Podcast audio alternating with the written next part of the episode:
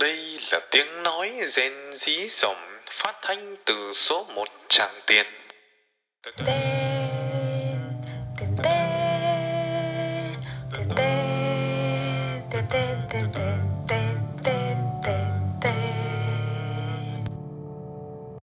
Xin chào mọi người, mình là Dương và mình thích đọc sách. Còn mình là Hiền, mình không thích đọc sách nhưng mình lại rất thích nhìn Dương đọc sách.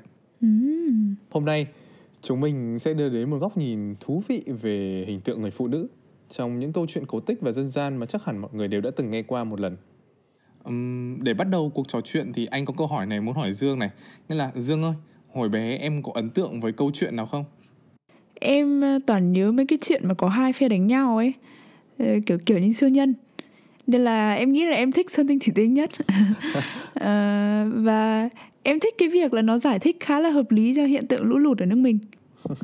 Kiểu khi nhắc tới Sơn Tinh Thủy Tinh á, anh thấy bài học ở đây á ờ, duy nhất thôi. Đấy là người phụ nữ trong bất kỳ xã hội nào đều nên chọn một người bạn đời có nhiều đất em ạ.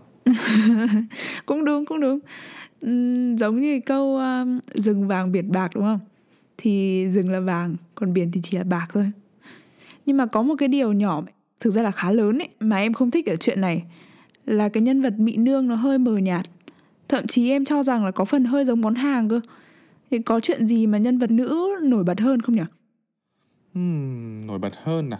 Thế thì anh sẽ giới thiệu em chuyện Tấm Cám nhé. Cô Tấm trong chuyện này ấy, thì đã có sự chuyển biến rõ rệt hơn và có sự cố gắng đáng được ghi nhận.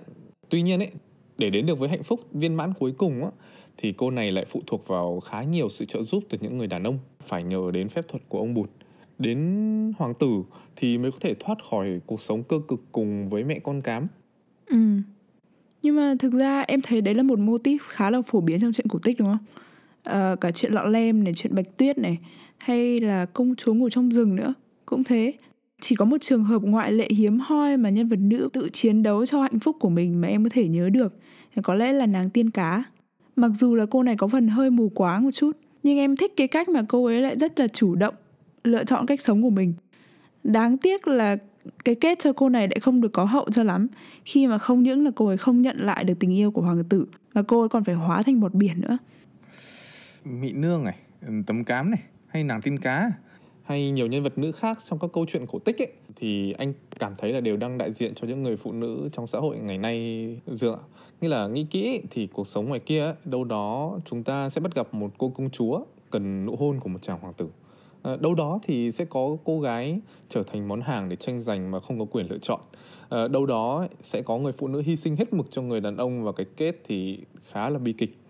Ờ, nhưng mà anh thấy dường như các câu chuyện lại đang dần thay đổi thì phải nghĩa là người phụ nữ đang dần trở nên mạnh mẽ hơn độc lập hơn trở thành nhân vật chính trong câu chuyện đời họ Ừ, em nghĩ đây là một trong những cái điều mà em thích nhất ở trong cuộc sống hiện đại so với trong chuyện cổ tích là cái sự trợ giúp từ xung quanh những cô gái bây giờ ấy, nó mang dáng dấp của những thứ lớn hơn là sức mạnh thể chất hay của cải.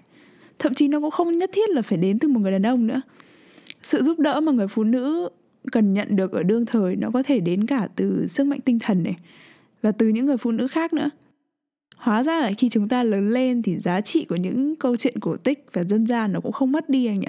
Em thấy là hình như ờ, ngược lại nó còn lớn lên theo mình nữa thì phải. Bạn đã lắng nghe Gen Dí Dỏm. Mọi góp ý và thắc mắc xin đừng liên hệ. Chúc các bạn một ngày vui vẻ.